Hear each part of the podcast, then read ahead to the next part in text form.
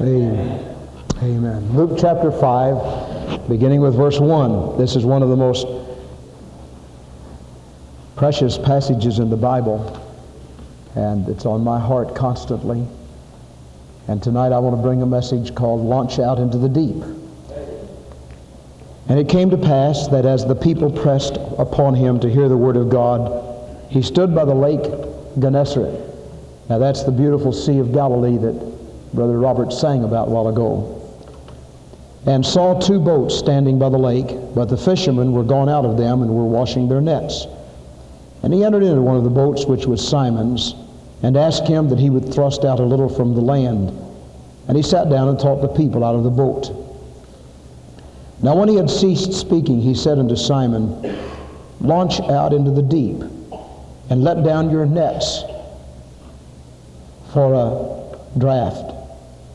And Simon answering said unto him, Master, Master, we have toiled all the night, and have taken nothing.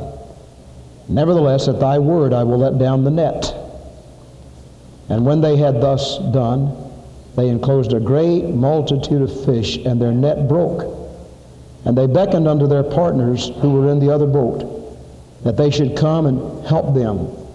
And they came and filled both the boats, so that they began to sink. When Simon Peter saw it, he fell down at Jesus' knees, saying, Depart from me, for I am a sinful man, O Lord. For he was astonished, and all that were with him, at the draught of the fish which they had taken. And so were also James and John, the sons of Zebedee, who were partners with Simon. And Jesus said unto Simon, Fear not, from henceforth thou shalt catch men. And when they had brought their boats to land, they forsook all and followed him. All of us are familiar with John chapter twenty-one, the epilogue to John's Gospel, where a similar story to this is told. After the resurrection, Peter had gone fishing, and the Lord came and fixed breakfast for them. And they saw the Lord on the shore, and somebody said, Hey, Peter, that's that's the Lord. And Peter was ashamed, and he got back in the lake because he was naked. And that was after he had denied the Lord. And there came those three haunting questions to Simon. Simon, son of Jonas, lovest thou me more than these? Simon, son of Jonas, lovest thou me? Lovest thou me? And finally, broken in heart, Simon said, Lord, you know all things. You know that I love you. But you don't get the whole message of that twenty-first chapter of John if you don't realize the words for love that were being used. Jesus said, Simon, do you have agape for me? And John and, and, and Peter said, Lord, I have phileo for you. And again the Lord said, Peter, do you have agape, God's love for me? Peter again said, Lord, I have phileo for you. And then the Lord used Peter's word, and he said, Peter, do you have phileo for me? Fellowship kind of love, is that it? And Peter was broken in heart. He knew what the Lord was saying. It just broke his heart. He said, Lord, that's all I'm capable of. I have fellowship, love for you. And Jesus said, then follow me. Follow me. Now here, the Lord has come to the disciples. They fished all night. They were good fishermen. They knew what they were doing. They were craftsmen, professionals at it. And they caught nothing. They fished all night, and they didn't catch anything. I don't know whether it means they didn't catch anything. That's what the Scripture says. What a discouragement. You imagine going out and fishing all night long and not catching anything and being a professional at it and have to face the crowd the next morning. They say, how many fish did you catch? I said, well, I'm sorry I didn't catch a thing. You imagine the embarrassment of such a thing. Now, I, I take that literally. That's what the Lord is saying here and what those disciples meant. Some have told, tried to tell me, well, they caught a little bit, but in comparison to what they usually catch, they didn't catch much. I think the Scripture says they didn't catch anything. They fished all night long, didn't catch anything. And the Lord said, cast over there. Launch out into the deep and cast over there. And they said, Lord, we've done this all night. We know what we're doing. We know what we're doing. Nevertheless, at thy word. Doesn't that bless your heart? Amen. They were professionals. They knew what they were doing. But they said, nevertheless, Lord, at thy word, we'll do it. And they cast the net. Jesus said, now you put the nets over there. And they didn't take the Lord seriously. It took them a long time to find out who Jesus was and how seriously to take him. And so they took their little net that they'd been using all night long. Jesus said, take the nets, cast out into the deep, go over there. And they took their little net, put it out there, and all of a sudden it was just so filled with fish that the net began to break. Notice they didn't do what Jesus said to do. Jesus said, take the nets and cast out there. They were obeying him to the letter of the word, but they were making their own interpretation of what he was saying. And they thought he was saying, well, you've fished all night, you've used this net, go over there and cast out into the deep and cast and put that net out there. Jesus didn't say that. He said, put your nets over there. And when they put that little net over there, they caught so many fish that their net broke. Now this is a lesson in just simply obeying the Lord. Just obeying the Lord. Taking him at his word and obeying him. And Jesus said, launch out into the deep. Now I believe there's a message here for us. If you are a fisherman, and God through this text speaks to you about the shabby way you've been fishing, and he says, now you go out a little bit deeper into Barren River, you go into the reservoir, or go out to Noland and go a little bit deeper, and cast in your nets, and God seems to say that to you through this message, then you do that. But I believe there's a spiritual application in this message. And though historically that literally happened, and I believe it, I believe down through the years, God has been using that text to challenge Christians to go deeper, to go on with God, and not be content to just be in the little pool and cast in just a little net and to work in shallow water, but to go deeper, to go on with God. And so I want to suggest several things and make this a challenge to our church tonight, a challenge to every believer, a challenge to every unbeliever, a challenge to every one of us here, a challenge to the preacher, and to the deacons, and to the teachers, and to the choir, and to every officer, and every member, and everybody who has never been saved. Launch out into the deep. First of all, in prayer. Launch out into the deep in prayer. If you'll turn a few pages in your Bible, look at Luke chapter eleven, beginning with verse nine. And Jesus said, ask, and it shall be given you. Seek, and ye shall find. Knock, and it shall be opened unto you. For everyone that asketh receiveth, and he that seek, he that seeketh findeth, and to him that knocketh it shall be opened. If a son shall ask bread of any of you that is a father, will he give him a stone? Or if he ask a fish, will he give him a serpent? Will he for a fish give him a serpent? Or if he shall ask an egg, will he give him a scorpion? If ye then, being evil, know how to give good gifts to your children, how much more shall the heavenly Father give the Holy Spirit to them that ask him? To them that ask him. Ask, and it shall be given you. How puny our prayers are. How poverty-stricken our prayers are. Now, there are several kinds of prayers. I believe in praying for the sick. The prayer of faith shall save the sick.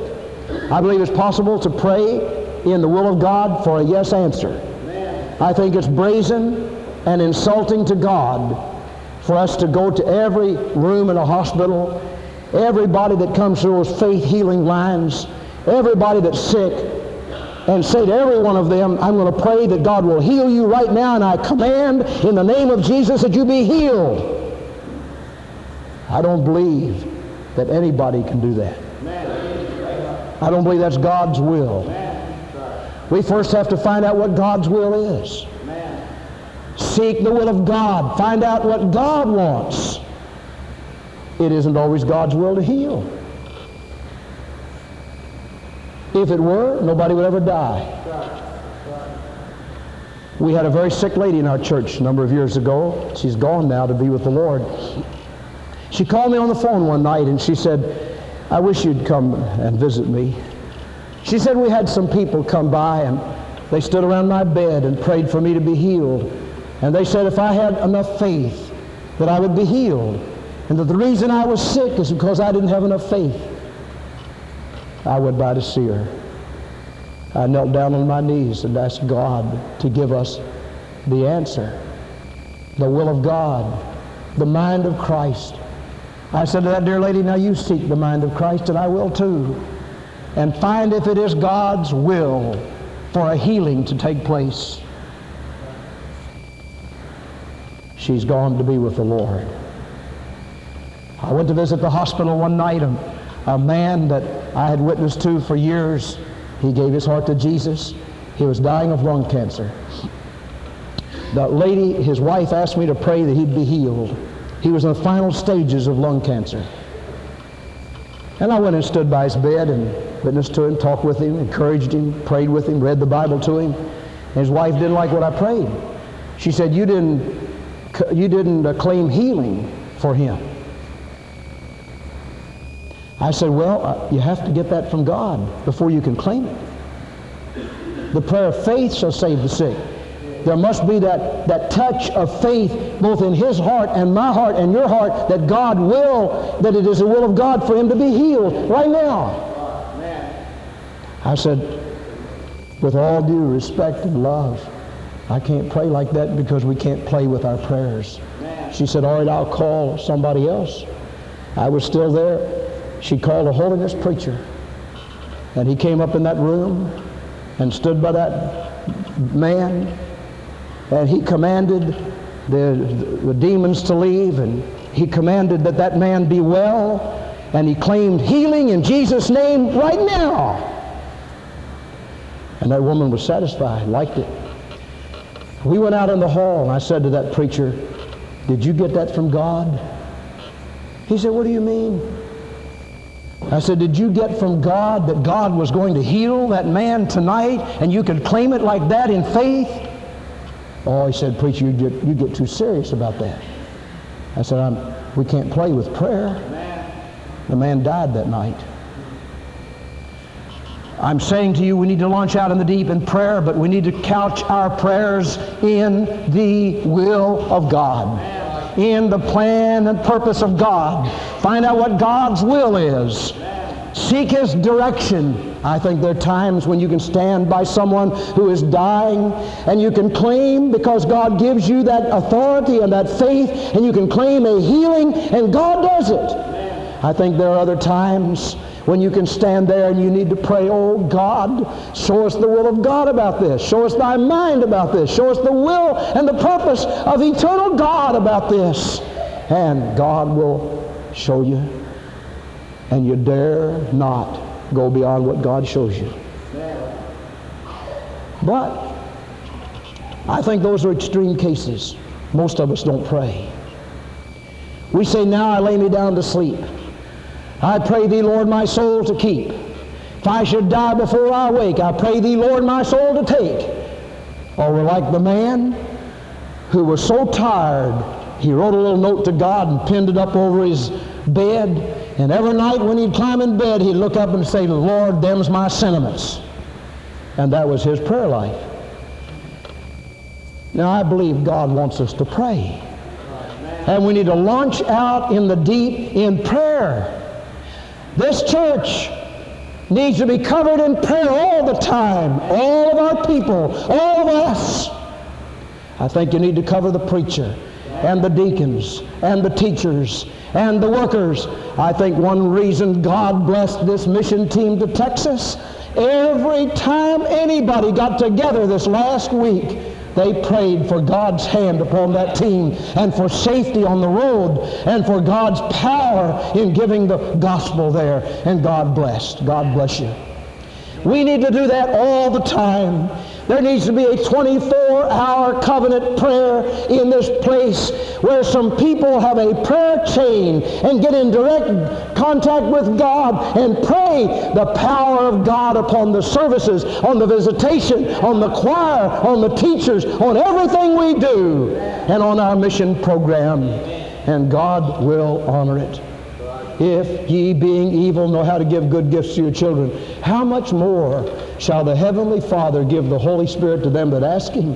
Oh, God, help us to be a praying people, to pray, because everything depends upon God, and then to put into effect in our feet and in our hands what we prayed, because God will not do for man what man can do for himself, but he'll give us the power and the authority and the faith to do it.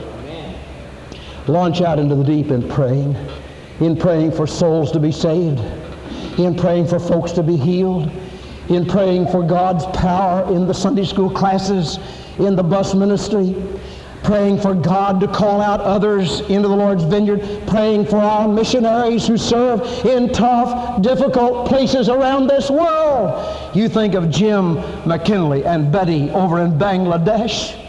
Dear servants of God who have literally given their lives over in that mission, in that country that used to be Pakistan, now it's Bangladesh. And the Christian community there is such a minute group. And in, in, in, a, in a little land area smaller than Wisconsin, there are placed millions and millions of people. I talked to Jim after his first furlough. He was a little discouraged. He and I went to college together. He said, we haven't started any churches, haven't seen anybody saved. I heard somebody sort of make fun of that and say, well, they go over and do it right, they'd get people saved. Jim and I prayed, and of course hundreds of others were praying. I said, Jim, you've been trying to reach the Muslims. There are a lot of Hindus in that country. Why don't you try to reach the Hindus for a while? And just ask God to touch their hearts. He went back on that second missionary tour, and he began a ministry to the Hindus. And the Hindus had an open heart because people were praying all over the Southern Baptist Convention. They were praying for that work. And he began to touch Hindus' hearts. You heard him when he was here the other, a few week, months ago before he went back. And he told about the scores of churches that have opened and hundreds of people getting saved. To God be the glory. I believe the answer is prayer. Pray for Takalana Oi in Japan. Pray for our precious missionaries in Quito, Ecuador. They've had a government upset and a political problem down there. And I believe if we'll cover Larry and Becky Doyle in prayer, that dear couple walked down the aisle of this church. Larry was baptized in this baptistry. He is ours in a very special way. He's president of that seminary down there. Pray for God's hand on him. Let's pray for all of those in mission places of responsibility. Pray for Calvin Namkin. He and Sanchez, Brother Sanchez, John, Juan, Juan Sanchez will be here first week in August. We need some place for them to stay. I've been praying that God would lay that on somebody's heart to open a home or to provide some money so we can keep them in a motel. They're going to be here a whole week, Sunday through Friday, and they need some place to stay. May God place that on someone's heart even tonight to provide the finances for a motel or open your home for that dear, those people, those precious people. But pray. Launch out into the deep and praying, praying unusual things. I believe if we will, if we will know the answer, God will show it to us someday. I believe one of the reasons we had a great service this morning is because somebody paid a price in prayer. I believe the reason those one hundred twenty people professed faith in Christ down in the Rio Grande Valley is because somebody paid the price in prayer. I believe that healing, thank God for our physicians and doctors, but healing comes in response to prayer. And souls get saved because of prayer. And churches get built because of prayer. And when God sees that we're hungry enough and we're thirsty enough and we're anxious enough and we're longing enough to see the work of this church go forward and grow and to see buildings built and to see that activities building and to see facilities for the Christian school, and he sees God's people on our knees in prayer, God's going to answer. Prayer moves the heart of God. And the only way earth can influence heaven is through prayer. And God answers prayer. So I want to ask you to launch out in the deep in prayer. Let's launch out into the deep in compassion. Look in your Bible at Matthew chapter nine for a moment. Matthew chapter nine. In verse thirty-six to thirty-eight, but when he saw the multitudes, that's the Lord, he was moved with compassion on them, because they were faint and were scattered abroad as sheep having no shepherd. Then saith he unto his disciples, the harvest truly is plenteous, but the laborers are few. Pray ye therefore the Lord of the harvest that he would send forth laborers into the harvest. When he saw the multitude, he was moved with compassion. Do you know that every time you, word, you see the word compassion in the Scripture, it's connected with being moved? Compassion moves you. And so I want to ask that we launch out into the deep in compassion, a kind of love that moves people. Do you know why this team went to Texas? They didn't go for a vacation. Would you, in a thousand worlds, dream of spending thirty hours on an old, hot, stuffy bus in one hundred seven degree weather on a vacation? And then going and staying in a roach-ridden motel? I thank God for the news. You can go, we can, spend, we can stay, stay somewhere else next year. They didn't do it for a vacation. They did it because their hearts were moved with compassion. And many others in our church had their hearts moved with compassion. Some provided some funds for some to go. Many of these provided their own funds and sacrificially invested in order to go on that trip. Oh God, move our hearts with compassion. Move our hearts with compassion. I was in a revival meeting in Owensboro several years ago. I'm sorry, it was Lewisport. And uh, after a service one night, a man said, would you go visit such and such a person?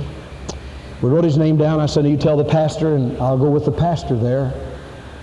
And I, I believe that's the correct way to handle that, always.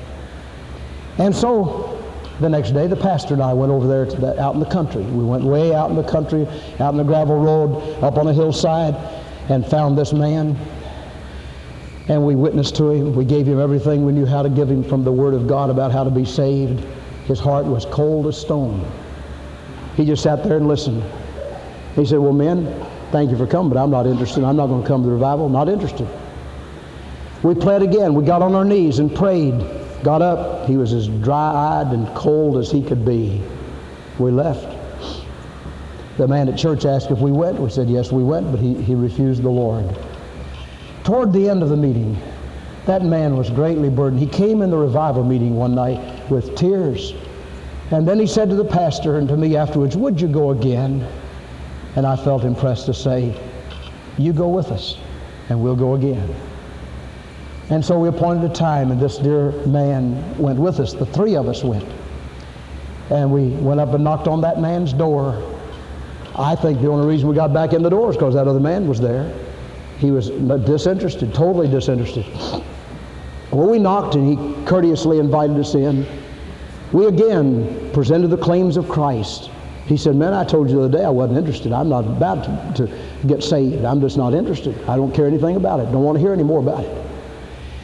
We prayed. We got up to leave, and this, this man that had come and requested that we go, he was so moved.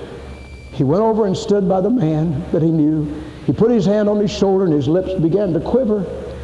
And he said, Joel, I'll call him Joel. He said, Joel, I've lived near you for thirty years, and I've never tried to win you to Jesus.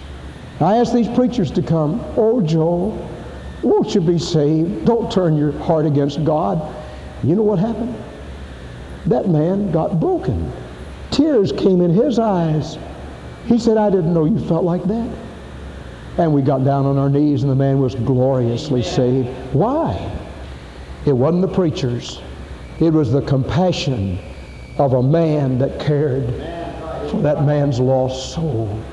Oh, God, help us to launch out into the deep in compassion, in care, in love for souls that are lost and on their way to hell without God. Lord, move in our souls with compassion and care and love for other people. Now, give me a moment or two longer. I want to talk to you a moment about launching out into the sea of opportunity. The sea of opportunity. Launch out into the deep in the sea of opportunity. Oh, everywhere there's a need. There's a need. The song says, throw out the lifeline across the dark waves. There is a brother whom someone should save. Somebody's brother. Oh, who then will dare to throw out the lifeline? Well, the lifeline comes in many different forms. You can throw out the lifeline of compassion. I plead with us to do that. We can throw out the lifeline of soul-winning zeal, and I plead with us to do that.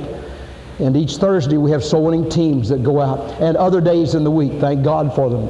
We can throw out the lifeline of soul-winning concern when we meet in the church service and pray for souls. But I want to tell you there's some other things.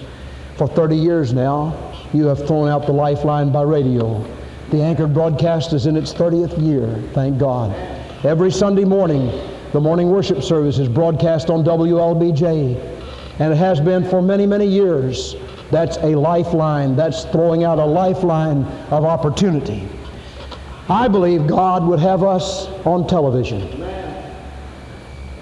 And immediately somebody gets scared and they say, well, that costs a lot of money. F- launch out into the deep. There has never been in all the history, the thirty-three years of this church's life, there has never been a time when we had money stashed away in the bank and we said, we can finally afford to do this, let's go do it. Never, never, never.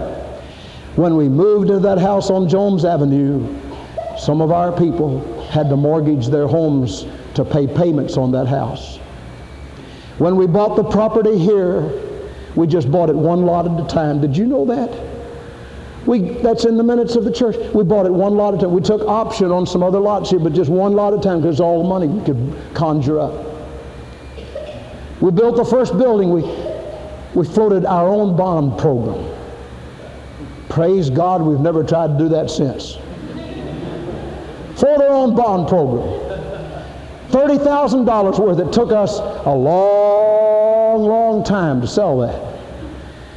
And we moved into that building in debt. It didn't have any basement. It didn't have, I mean, there were no partitions and no, there was dirt floor and all that. And little by little by little by little by little by little by little, God's people had faith to say, let's go on, we can do this, we can do this, we can do this. And a lot of elbow grease, and some of us working, painting, and putting tile down, and all those kind of things. And then we built other buildings. Never. I'm thankful that some churches can move into their buildings debt-free. God bless them. Thank God for that. I'm for it. But it never has been the case at this place.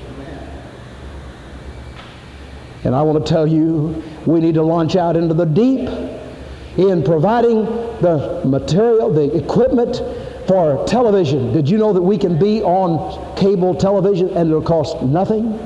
Nothing, not a thing, except our equipment that we need to own in order to get on television. And I believe God's people here can do that. Launch out into the deep in opportunity. Working, doing everything we can to raise the funds and get the ten thousand dollars needed to get the equipment for the television. And we can do it. God will bless. But He's waiting for us to get at it.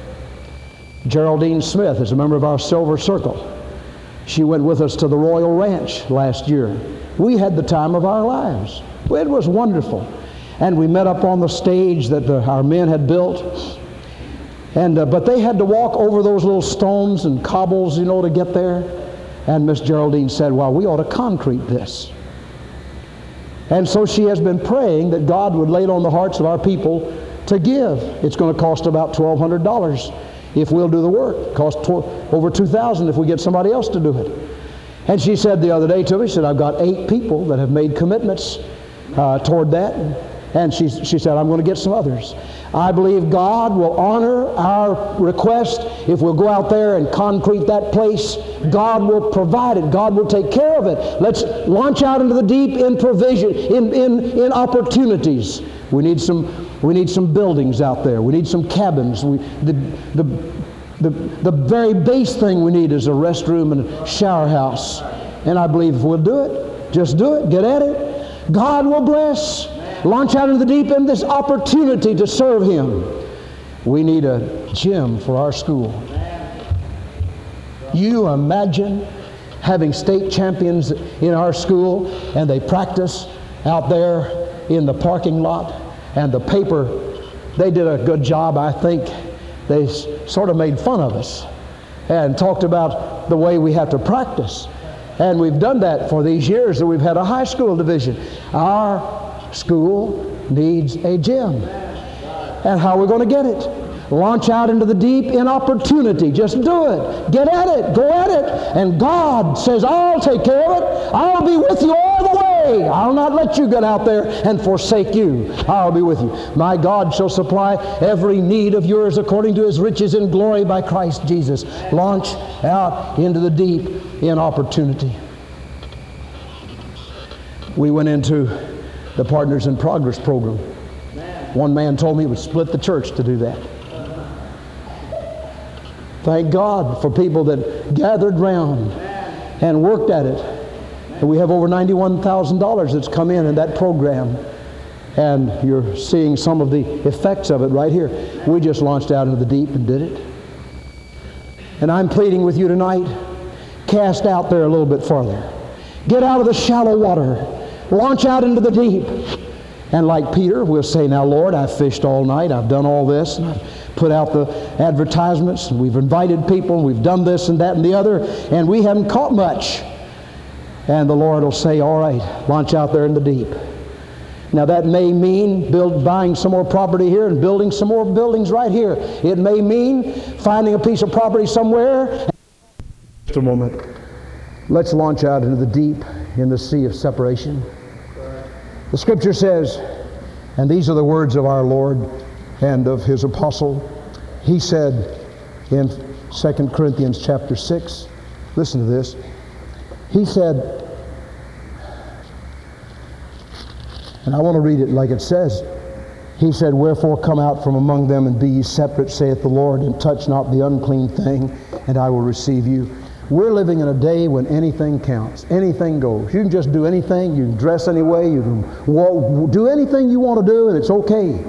You want to be gay? Fine. See some of these politicians, and they'll make it all right for you, and they'll agree with you, and they'll say, America, let's do away with these old fogey ideas, and we'll have a platform of anything you want to do, you can do. Well, I want to tell you that's not godly. And godly people need to be aware where these political candidates stand. And take a stand for biblical truth.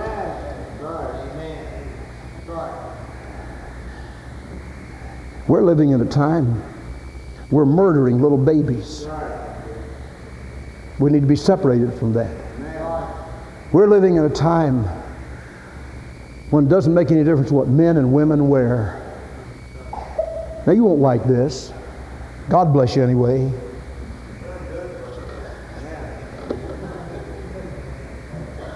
I believe the Bible says that men ought to look like men, women ought to look like women. I'm so proud of the groups that were on the platform a while ago.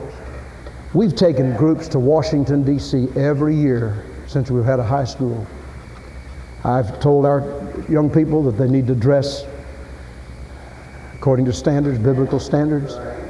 You'd be amazed and shocked at what we see from other young, other schools and other Christian schools, where kids just don't care what they look like. I was taught when I was a little boy to wear the best I had to church. I want to tell you, I went to Bible school at Victory Memorial Baptist Church in blue jeans and patches and holes in my shoes. It's the best I had. But when I got something better, I wore something better. Back there, back there we wore knickers. Any of you from that age, the dark ages, like George Washington wore, wore socks up to here, and then you wore pants down here, had an elastic band around, wore knickers. Boy, I was so glad when they went out of style. because that's the best I have. I remember, and I've told you this before, I remember going out one day and saw our neighbors eating watermelon. We didn't have watermelon. It was in the Depression years. I'd never tasted it. Now, it's hard for some of you to believe, just like you hardly hard can hardly believe that I grew up in an age when they didn't have television. Never saw television until after World War Two. Well, I saw these neighbors eating that watermelon, and I liked, oh, it looked so good. And uh, then I saw them put their rinds in a garbage can in the alley. I went down that alley, and I got some of those rinds. I, w- I didn't know that it was wrong to do this, and I took them back to our backyard, and I sat down and began to eat the rinds of, those, of that watermelon. My mother looked out there and saw that. I have a wise mother. She didn't scold. She didn't say, oh, you might get some disease. She didn't say anything, except she said, now take that watermelon back and put it in the garbage, and you wait a few minutes. She left home, and with hard-earned, hard-saved money, saved for difficult days, she went over to the grocery and bought a watermelon, Man. Brought it home, cut it up, and told all of us kids, there were five of us, to come and eat watermelon. And then she said, she said, children, I want you to know that you don't have to eat out of garbage cans. I got to taste the watermelon, and I learned a much more important truth, that you don't have to eat out of garbage cans. And I want to say that to Christians. You don't have to eat out of the garbage cans of life. You don't have to eat out of the cesspools of life.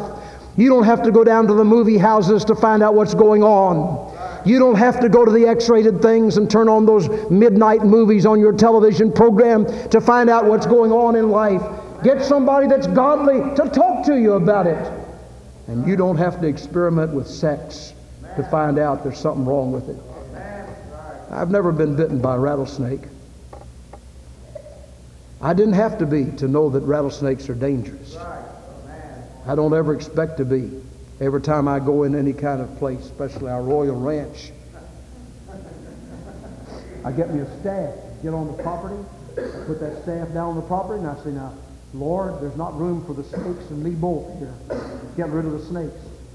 Now, you may think this is funny. I have never seen a snake out there. Some of you all have seen these snakes. Try what I'm doing. Ask God about it. Man. Tell God to put them back in his hole, those holes. And I want to tell you, you do not have to tamper with the filthy, trashy things of this life in order to know that they're wrong. God, help us to launch out into the deep in separated living, godly, holy living. Baptists were talking about holy living eighteen hundred years before they ever heard of holiness groups. We believe in holiness, holiness of life, holiness of lifestyle, holiness of what you look like. Look like a Christian, smell like a Christian, walk like a Christian, talk like a Christian, dress like a Christian. And don't get mad at the standards. Don't get all upset and say, well, the preacher's just fogey. He won't, doesn't want me to wear slits in the skirts, and he doesn't want me to wear pants, and he doesn't want me to wear shorts, and you know, what, what's left for me to do? Look like a lady. Look like a man. That's what I want to say to you. And, and you won't be sorry at all. You'll be glad. God bless you. Some of you get mad at me and won't want to come back. I pray you'll get glad. Mordecai Ham used to say, nobody glad, nobody mad, no meeting. Let's launch out into the deep in the sea of God's forgiveness. God's forgiveness. Turn your Bible to Micah. Micah chapter seven. There are two wonderful verses tucked around, tucked away in the last chapter of that verse, of that book. Micah seven, verses eighteen and nineteen. Who is a God like unto thee, who pardoneth iniquity, and passeth by the transgression of the remnant of his heritage? He retaineth not his anger forever, because he delighteth in mercy. He will turn again He will have compassion upon us. He will subdue our iniquities, and thou wilt cast all their sins into the depths of the sea. seventy-two percent of the earth's surface is covered by ocean. The average depth of the ocean is eleven thousand five hundred feet. At its greatest depth, Nero Deep, it is thirty-one thousand six hundred fourteen feet deep off the island of Guam.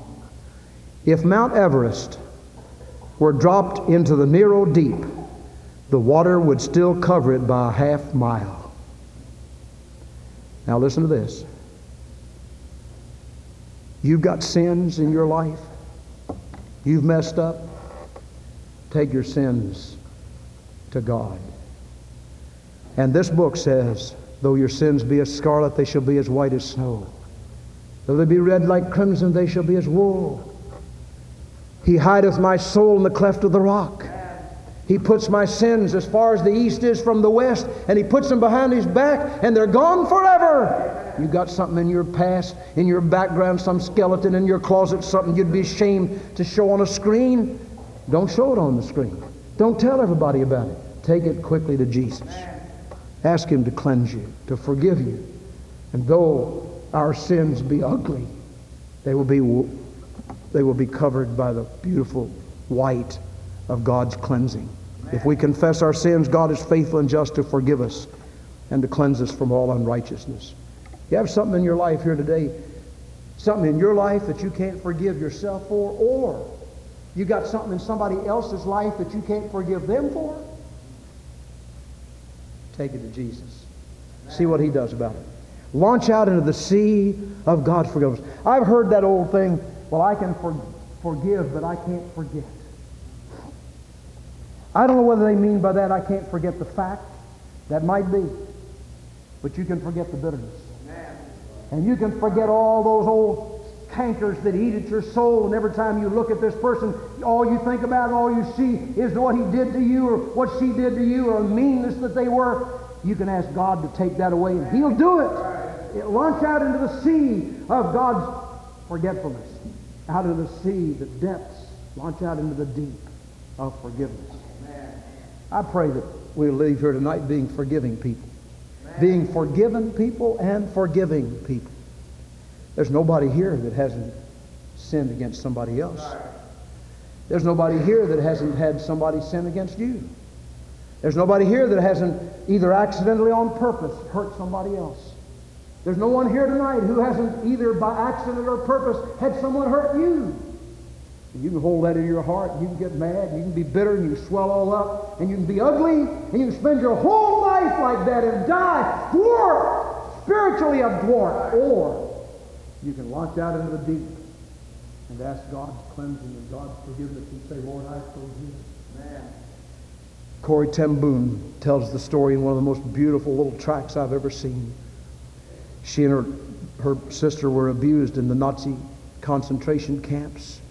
Her sister died at the hands of the Nazis. She escaped, or rather she escaped death.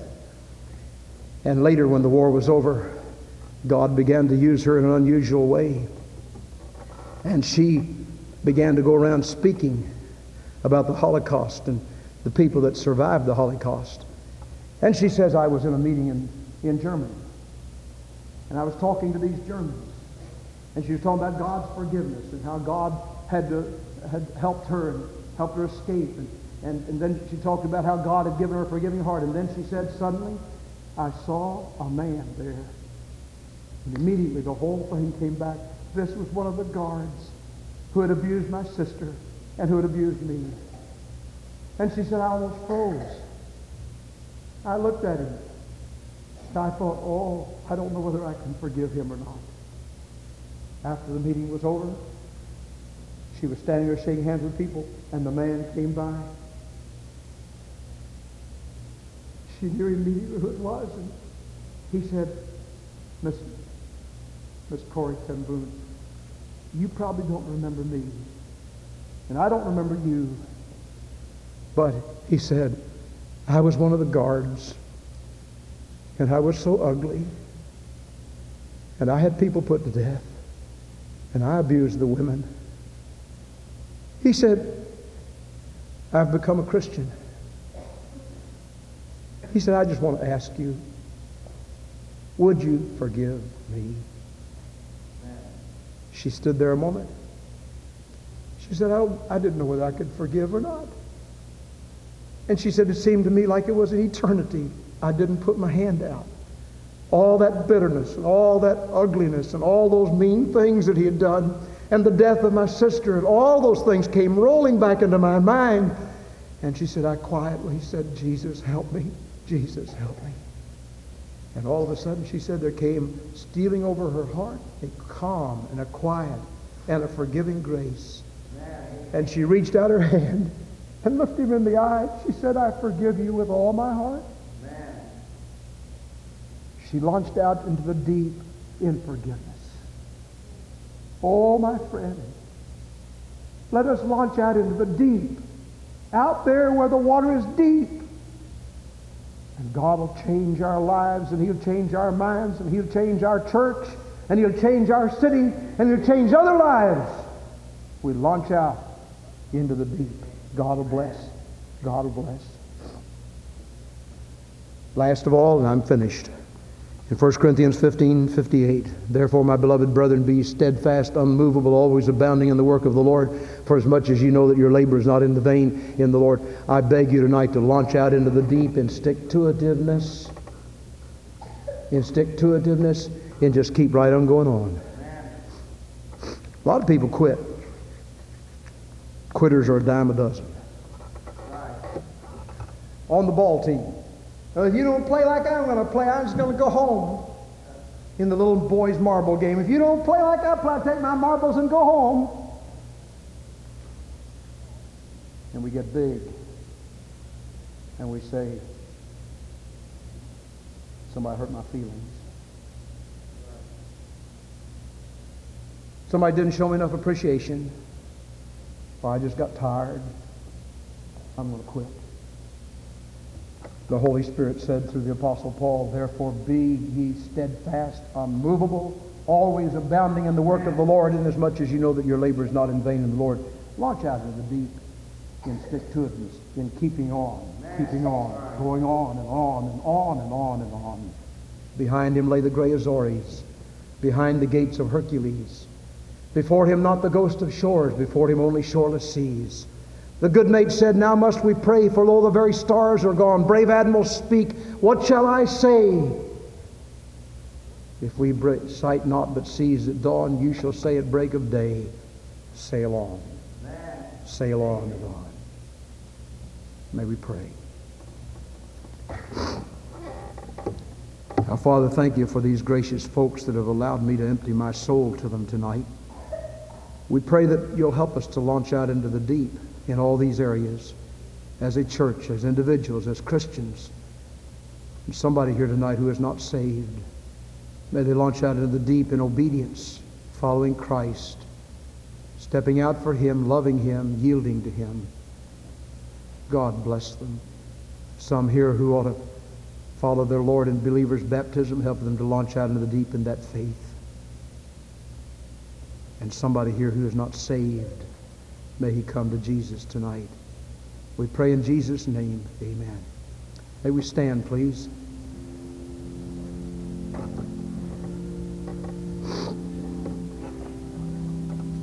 The Lord has spoken to our hearts tonight. I believe that because he spoke to my heart. It was not easy to bring this message. I felt like that's what God wanted me to do. Now, I want to ask you, many of you, to respond. First of all, if you're here and you're not saved, you've never given your heart to Jesus, I'd like to ask you to come tonight and just yield to him and say, Lord, I, I, I know that the blood of Jesus Christ, God's Son, cleanses from all sin, and I want to yield my heart to him tonight. Some of you have been saved, but you have not been baptized scripturally. You need to come and say, by the grace of God, I want to follow the Lord in baptism. I don't want to shirk that responsibility. That's the armor of a Christian. That's the uniform of a Christian. The first thing a man does when he goes into the military, they furnish him a uniform. If he says, I don't want to wear that uniform, they say, you can't be in the military. the uniform of a Christian is baptism and fellowship in the church. I urge you to do that. There's some here tonight who really, really need to launch out into the deep. As part of this church, you need to form a, a fellowship of the redeemed at the Glendale Church and say, by the grace of God, we want to launch out into the deep. I'd like to ask you not to come necessarily and say anything to me, but to just come and pray for our church, that we'll have the faith to launch out into the deep and do what God wants us to do as a church.